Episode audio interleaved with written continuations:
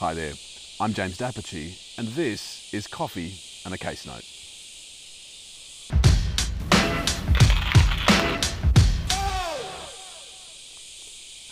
Team, today we are talking about a company.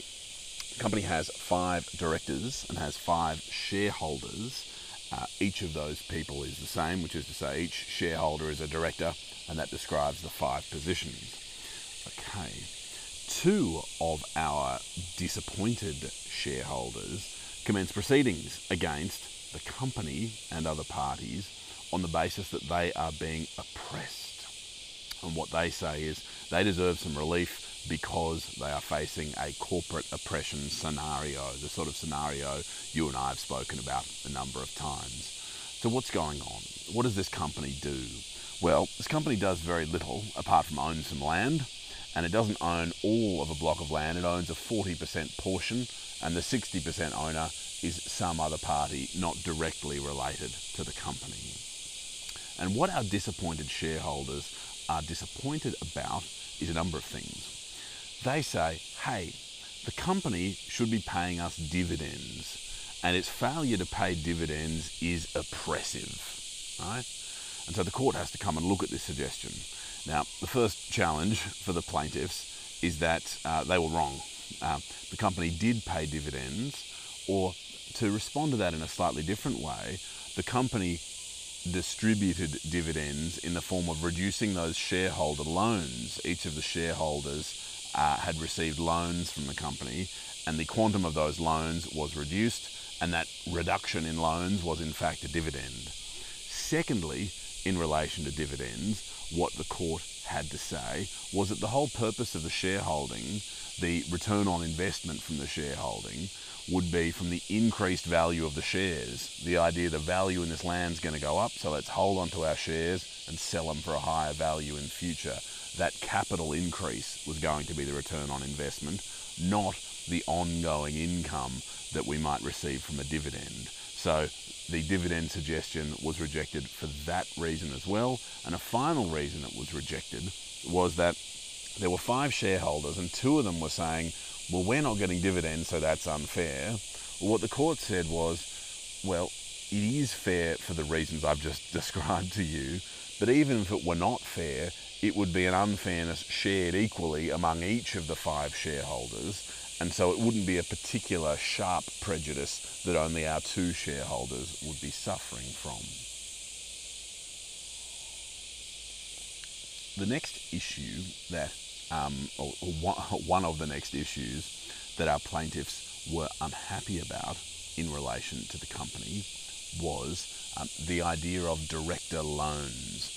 They found themselves in this position, right, where they'd made a claim, this oppression claim we're talking about, and they were seeking some relief. And the relief they were seeking, or one of the forms of relief they were seeking, was a share sale. And in order to seek the share sale, they had proposed a valuation of the company. They said the company's worth X dollars, and so our one fifth share or our two one fifth shares are worth X dollars or are worth 40% of X dollars.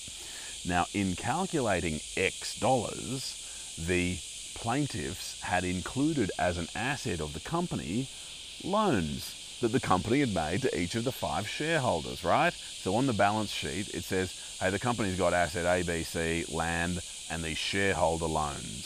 So the plaintiffs said, great, chuck the shareholder loans into the valuation. That'll increase the value of the company, and that'll mean that our slice of the company is worth more.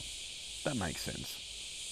But as the proceedings progressed, the company made a cross claim against the plaintiffs to say, you know, those loans, uh, you can pay them back now, please, and demanded that the loans be repaid.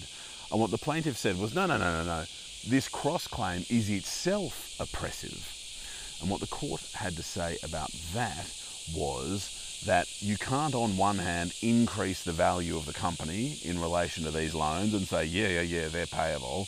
And then on the other hand, say, mm, no, no, no, they're not payable um, in order to resist a cross claim. And so the court found that the cross claim itself uh, was not oppressive. Another thing the plaintiff said was oppressive was the way the company was being conducted. what they said was this company was closely held by people who knew each other well, such that it was a quasi partnership.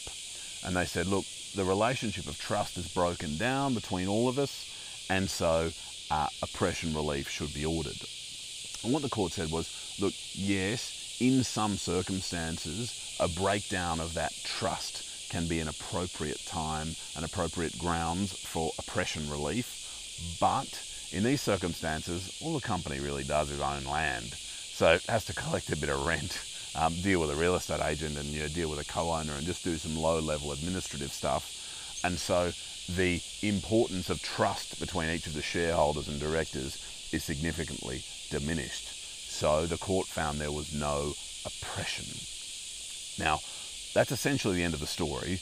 But in order to assist us uh, as people learning about the area, uh, and indeed to, to deliver a complete judgment, I shouldn't be so flippant, um, the court also dealt with the sort of relief that the plaintiffs were seeking. Now, there was some complexity to this relief because the plaintiffs were seeking um, a number of different things. One possibility was they were seeking to wind up the company. Well, as the hearing went on, they actually said, oh, no, we don't really want to wind up. It's probably better that the company keeps going. Another type of alternative relief they were seeking was for the company's 40% share uh, to have two fifths sliced off it, and for one fifth to go to one plaintiff and the other fifth to go to the other plaintiff. And what the court said was, well, um, even if you were being oppressed, and we've just found you weren't, that even if you were, if we were to do that surgical extraction of two 8% portions of the 100% property ownership, then that's actually just going to uh, change the nature of your legal relationship, but you're still all going to be in a relationship with each other. You're still going to be owning this property together. And even though there might be the possibility for someone to cause a statutory trust for sale to be set up in New South Wales called a Section 66G, even though there's that possibility, we're not really curing what you're complaining about if we were to do that. So the court said even if it was oppressive, uh, we wouldn't order that particular type of relief you're after. So, a bit of a crunchy discussion today. Uh, we're back. It's 2021. Great to have your company, and I look forward to chatting again soon. Cheers.